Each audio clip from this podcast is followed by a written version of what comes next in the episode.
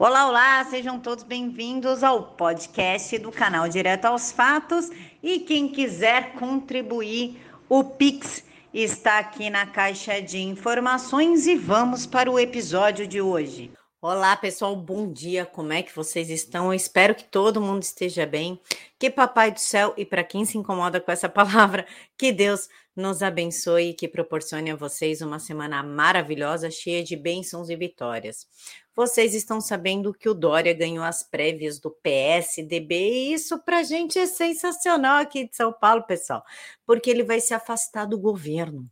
E além do mais, ele não vai ganhar a presidência, ou seja, estamos livres de João Dória. No máximo, ele vai ganhar é um cargo em alguma secretaria no governo de São Paulo, mas com certeza os estragos que ele promove vão diminuir. Por óbvio que essas prévias aí foram compradas, pessoal.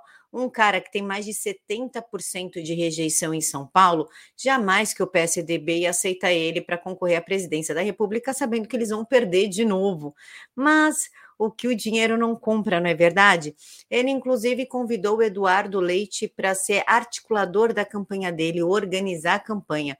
Óbvio que o Eduardo Leite se negou a isso. Quero deixar claro aqui que ganhando ou Dória ou Eduardo Leite, nenhum dos dois vai levar. Afinal, são dois ditadores. Não esqueçam que Eduardo Leite, o governador do Rio Grande do Sul, determinou o que as pessoas podiam ou não comprar dentro do supermercado. Vocês querem coisa mais bizarra do que essa? Pois é, nenhum dos dois merece a vaga de presidência da República e, por óbvio, que não vai conseguir. O Dória já está meio perdido e está tentando chamar Simone Tebet para ser vice dela, dele, ou até o Geraldo Alckmin. Vamos ver se os dois aceitam. Mesmo que se aceitar, não vai fazer lá grande diferença, né? Vamos combinar. Mas o que eu quero falar mesmo é sobre Alexandre de Moraes falando que a extrema-direita tenta se eleger para corroer as instituições.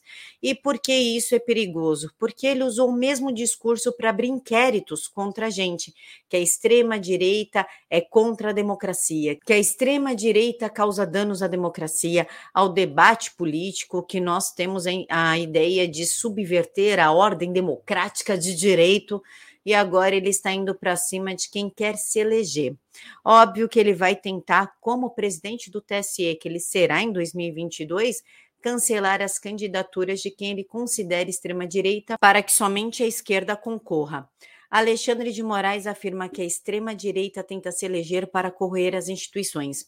O ministro do Supremo Tribunal Federal participou de seminário com Jean Willis, Orlando Silva, Daniela Mercury e Federico Fischenstein.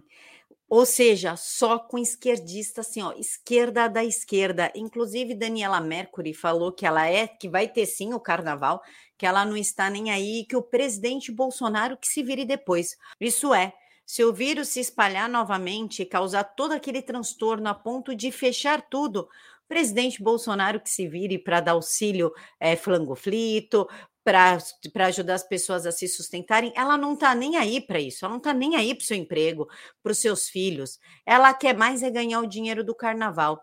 O que nos causa estranheza é que aulas foram online, cultos foram online, trabalho online, mas o carnaval, esse tem que ser presencial. E sabe por quê? Licitação de cerveja. Deem uma pesquisada, por favor, em Ambev, João Dória, licitação carnaval, que vocês vão entender o que eu estou falando.